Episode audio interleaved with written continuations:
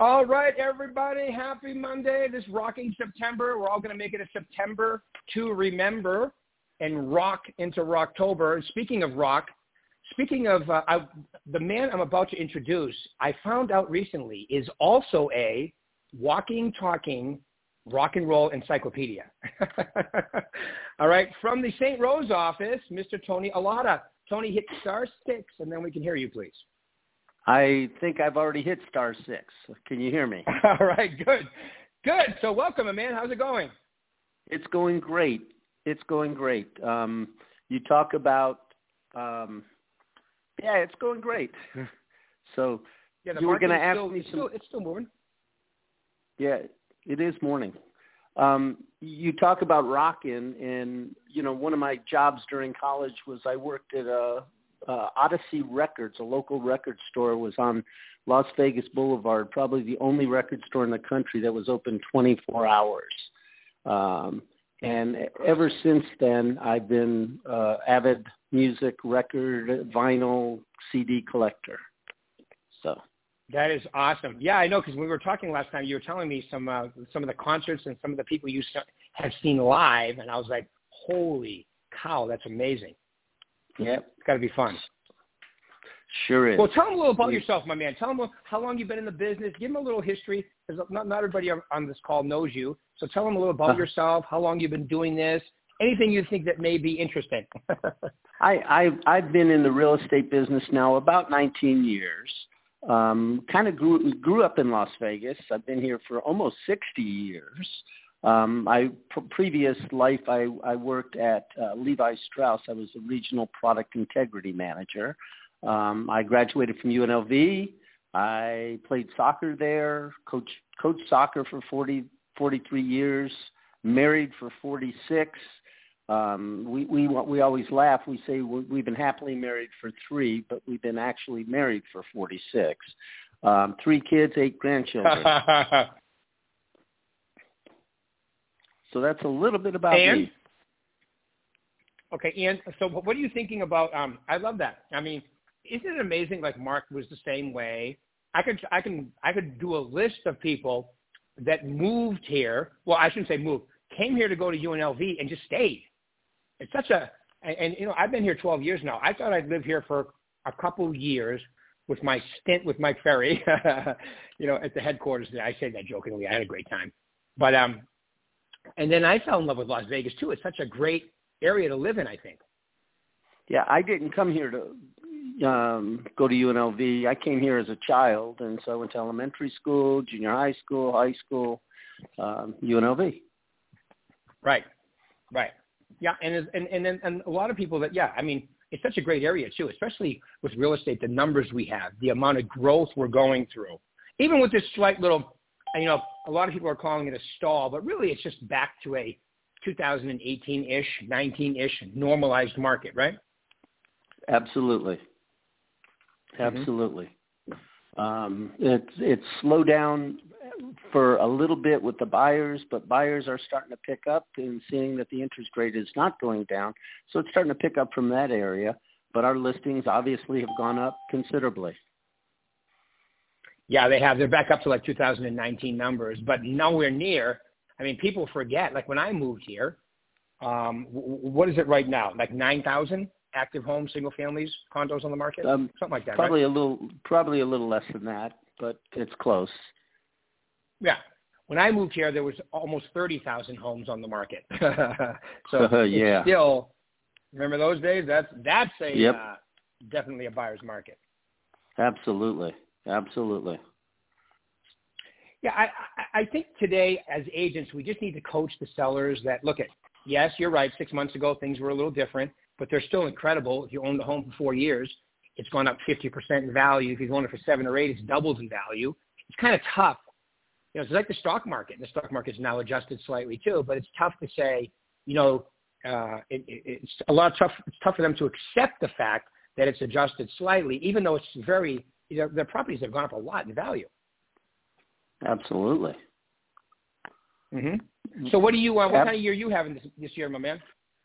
Um, it's a little um, behind last year, but I plan to kick it up a little harder. Uh, my my homes are still selling. And I, my motto when I first started was always outwork the competition. So at this point, mm-hmm. I'm just going to work hard and smart, and hopefully I'll I'll catch up to last year's numbers. I'm close. I'm not that far behind, but I'm a little behind last year's numbers. Yeah, I think I think I think most people are just because the market. I mean, let's face it. If you go back four months and then go back 18 months, that's probably the best 18 months in the history of real estate. Yes, absolutely, absolutely. So all those agents out there that um, you know have only been in the business a few years, they're like, "Oh my God, it's tanking." It's normalizing. It's not. I mean, it's not. You know, the last 18, well, the last two years have been, you know, fantasy land, and now we're back to reality. So, like you just said, you know, you got to work hard. You got to be brutally honest. You can't be afraid to walk away from a listing. You know, right now, two things: price, or or, or both actually is the best, or you know, factor in. I know that uh, Prosperity Mortgage uh, has a great program where you you can add it right in there, and they'll, you know, being a rate buy down, which I think is really attractive to buyers today, don't you? Yes, absolutely, absolutely. You need to you need to use those uh, tools. I mean, you you have to always think and think outside the box. So there's always creative ways for buyers and sellers. Right. Right, because you know, because our and I was reading. I finally decided to read something on the Fed re- recently, and I was like, you know, as soon as the market starts showing any bit of growing again, it really irritates the person running the Fed. So that's why he keeps in, because they feel like if they paralyze. When I say paralyze, I'm exaggerating a little bit. We slow everything down enough, then prices, being bread, milk, all, gas, everything else will come back into reality. Unfortunately, by doing that, it also affects the real estate market. But they're hell bent they might raise the rate another 0.75 in October is what they're talking about. I think they just want to they want to actually do what they need to do and threaten it at the same time to see what kind of uh, response they get out of threatening it too. I've never seen them be this aggressive on the base rate. Mhm. Absolutely. Kind of crazy.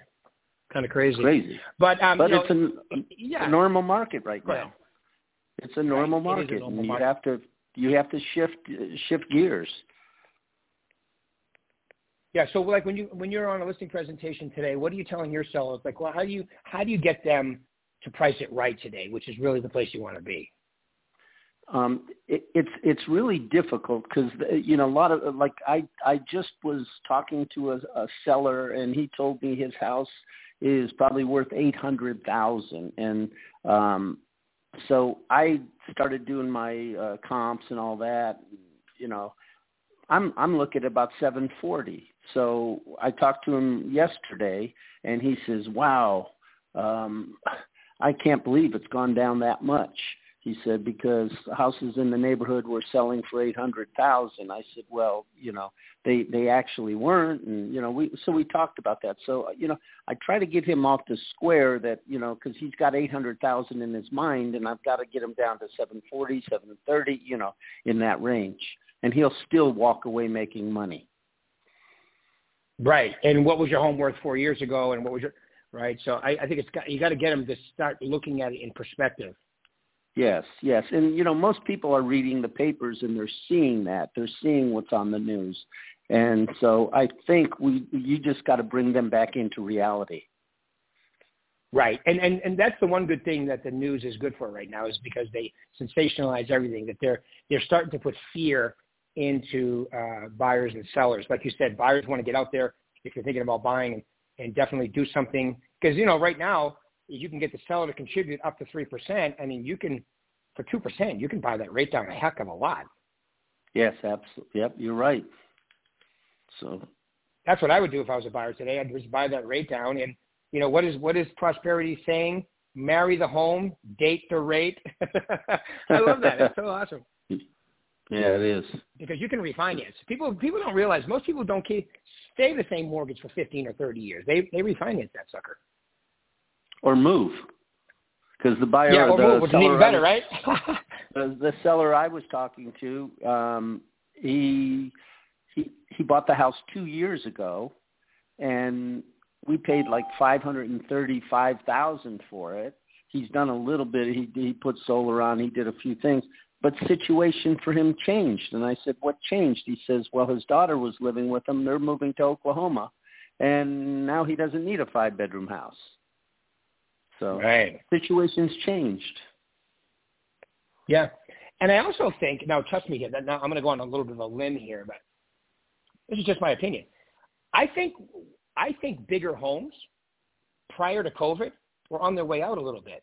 And then COVID happened and people said, well, if I'm going to work out of my house and I'm going to, and then all of a sudden the, uh, uh, the upper end was doing decent, but it went through a real surge during COVID. Like we've never, I mean, um, Vegas two years in a row, you know, last year and the year before set records for homes over a million dollars. And I think to 2020 um, was like twice any other year as far as sales sales over a million dollars. And then 2021 was like five times what 2020 was.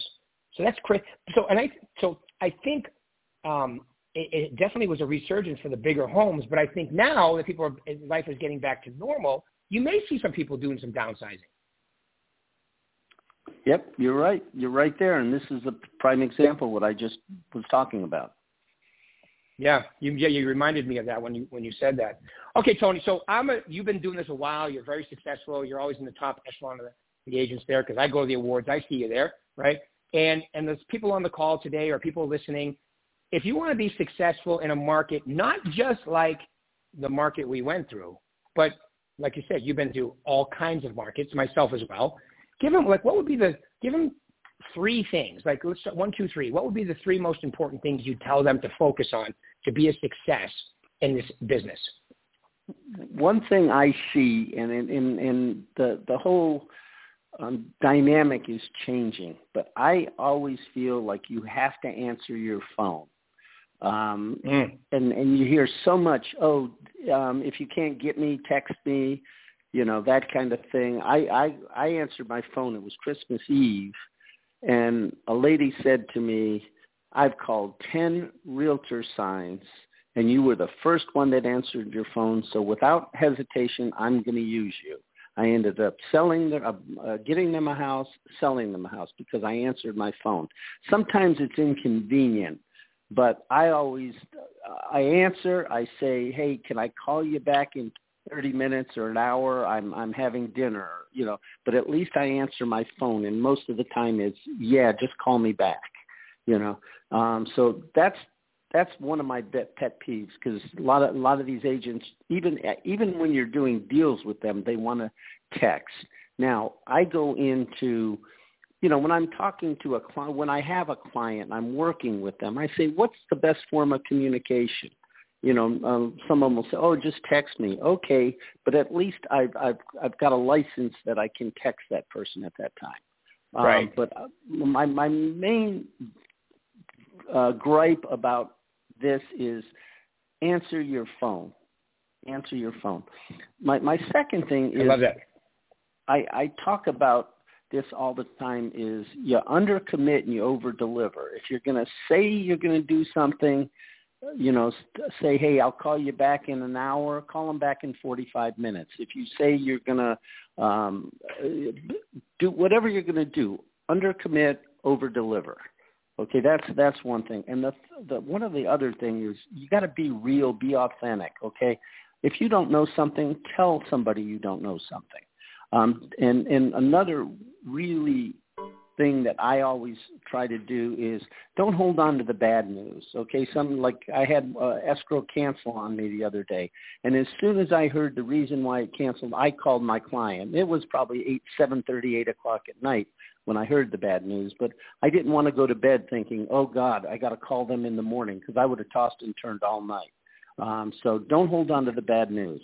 And I a couple of other things that I think let's hear it. You need, you need to do is you need to think out of the box. Okay, several years mm-hmm. ago, I start, started a website called Las Vegas Canadians, and I had a, a I, I had a friend that was a, a agent up in Calgary, and so we we designed a thing, and, and um, he was because a lot of the Canadians were at that time buying here because the the uh, the inventory was uh, it was a lot of short sales and foreclosures. Price was good. Canadian dollar was about par. Um, so we mm-hmm. we started doing uh, home shows up in Calgary, and we were the only ones there at the home show uh, from Las Vegas. And it was a lot of them were from Phoenix and, and those areas. But I, I had a got a ton of clients from that.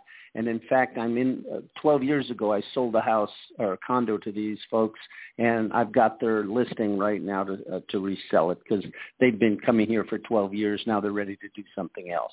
But think mm. out of the box. Whatever, how uh, don't always, you know, think that you have to do things exactly the same. Think out of the box. Um, and that's and and I, I always that. take a, another thing is that I, I try and learn from everybody um, because my my first broker told me he said I've been in the business 25 years and I I think I only know about 75% of what there is to know. And I always took that to heart because, you know, if I if I do an open house with a new agent, sometimes they tell me stuff that I go, "Oh, wow, I didn't know that." You know. And so I, I just you got to learn from everybody and then make it your own. Figure out how to make it your own. Anyway, those are some of my thoughts. Those are great. I love it. I love it. Those are great. I love the uh, the out of the box thinking as far as uh, you know having because Ve- Ve- Las Vegas is a destination for a lot of people. A lot of people mm-hmm. own second homes here or, or rental properties, and and even even with the property values going up, it's still a great place to buy a rental property because you put 20% down, it cash flows, which is not the not the case in many parts of the country. So little things like that, I think, are big. Yep, absolutely. And always try Calgary too. Out, it gets cold Calgary. in Calgary. yeah, it does, and they like to come. In fact, I had lunch with one of my past clients from Calgary um, this past week, and uh, he's going to come here in November and stay for four months because wow. it's cold up there and it's warm here or warmer. So. Yeah, when I was at Mike Ferry, I coached uh, one of the top agents team up there. I can't think of the woman's name, but she was from Calgary, sold 150 homes a year. She was in her and her husband, and that she had a small team of people, and she did an incredible job. But yeah, Calgary, Canada's beautiful. It's just cold, you know, five six months the year. Yeah. All right, cool. All right, so um, so you know, I I love the points. I think it's great. I, you know, I know I sold my own listing on Christmas Eve for the same reason. And this is back when cell phones. Ju- I mean, I answered the phone on my brick phone. Right. so, remember those? yep, remember them. And I had to drive to to their um, hotel. It was Christmas Eve. My birthday's Christmas. I'm like, you know, it's my birthday tomorrow, and oh, it's Christmas too. I was joking with them because they were they came in from like Washington D.C and they wanted to, they needed a house, and uh, I had a new construction model that we just put on the market, and they wanted to buy it, and I drove to their hotel and sold it to them on Christmas Eve. I'll do that, right, Tony? We'll go out and do that on Christmas right. Eve. right.